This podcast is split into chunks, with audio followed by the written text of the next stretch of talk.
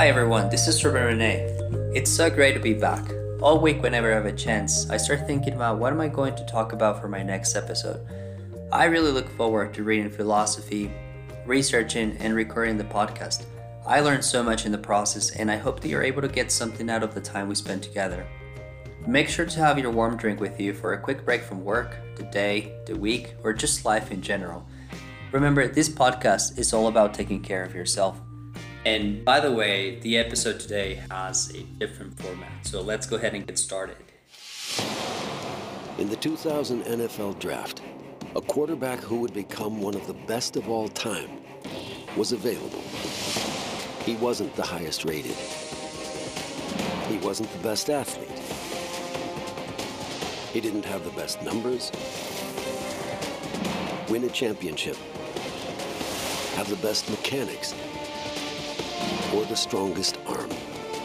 And he wasn't selected until pick number 199. Do you know who's being described here? No, not yet.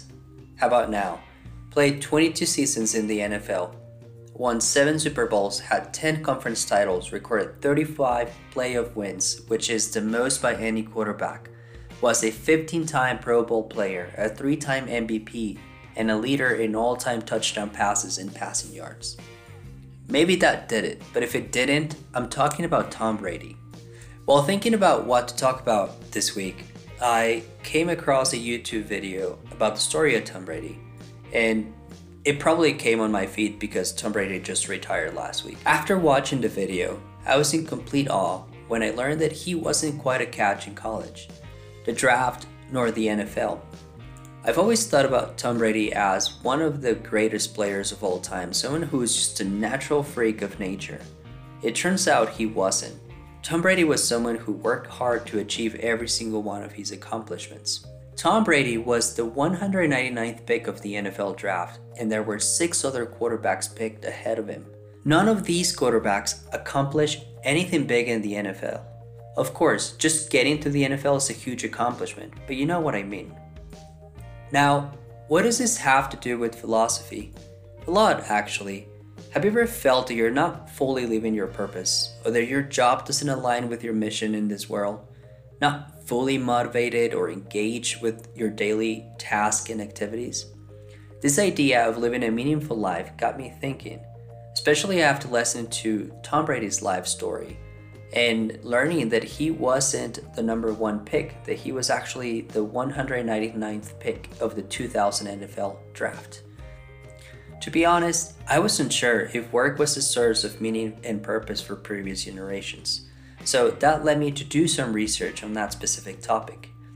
According to Workplace Health, a strategic intelligence firm that surveyed about 1,000 millennials in 3 American cities regarding their relationship with work, the results show that millennials value making an impact on the world that's broader than just providing for their families, which was previously the number 1 goal for earlier generations. It's not to say that older generations did not search for meaning and purpose in their work. Everyone does, of course.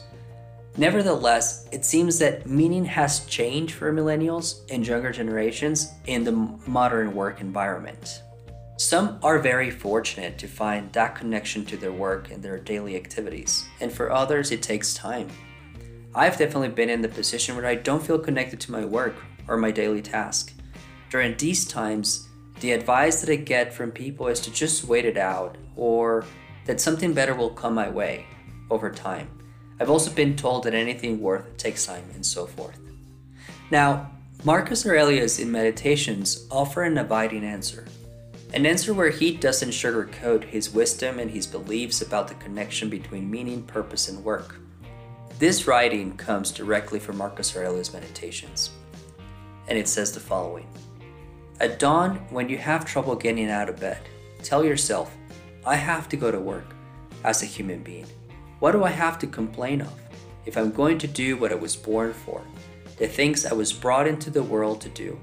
Or is this what I was created for? To huddle under the blankets and stay warm. So you were born to feel nice instead of doing things and experience them? Don't you see the plants, the birds, the ants, and spiders and bees going about their individual tasks, putting the world in order as best they can? and you're not willing to do your job as a human being? Why aren't you running to do what your nature demands? You don't love yourself enough? This message from Marcus Aurelius is a bit more sober from my previous two episodes. However, I found it to be so transparent and honest.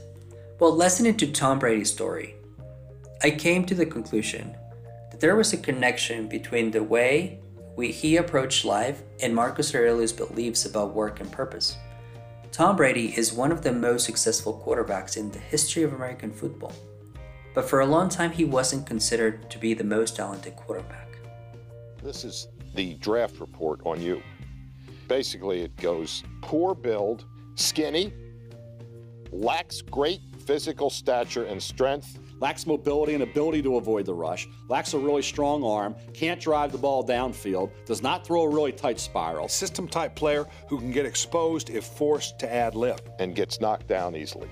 That kind of gets me fired up because I'm thinking, you know, what the hell do these people know? I mean, But even if he wasn't the most talented quarterback, he made it his purpose to feel like one every morning. A decade into his career, the man taken with pick 199 has achieved in all, but still feels he has plenty to prove. It's not really a chip on my shoulder, it's just that feeling that, man, maybe nobody wants you.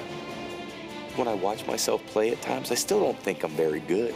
Man, you're still not very fast. You know, you got a decent arm, you know, you made some pretty bad reads on that day. That's what gets me up and motivates me. I always want to feel like I'm the best quarterback for this team. I want to earn it every single day. And that motivated him to appear in 10 Super Bowls and win 7 of them. One thing I know for sure is that we were not meant to stay under the blankets, but our purpose and meaning is to go out into the world, which is what our nature demands of us. The President of the United States, Teddy Roosevelt, said, "We must all either wear out or rust out, every one of us. My choice is to wear out." Roosevelt was another person that, if we judge his childhood by the book, did not seem fit to become the United States president. As a child, he experienced a lot of health issues related to asthma. Marcus Aurelius and Tom Brady tell us that we have an opportunity to earn our purpose and meaning in life every single day. And our first step is to just get out of bed, to not be cuddled by the blankets, and to go out there into the world to live and experience life. Folks, I'm extremely grateful for taking the time to listen to this podcast. I hope that you're able to join me for a quick philosophy break next week by 9:15 a.m. If you're interested in learning about a specific philosophy topic, please reach out through my website, philosophybreakpodcast.com. I am also on the same journey and I want to learn and research a variety of topics. Again, feel free to send a message with some suggestions through my website, philosophybreakpodcast.com. I hope you have learned something from today's topic just like I did.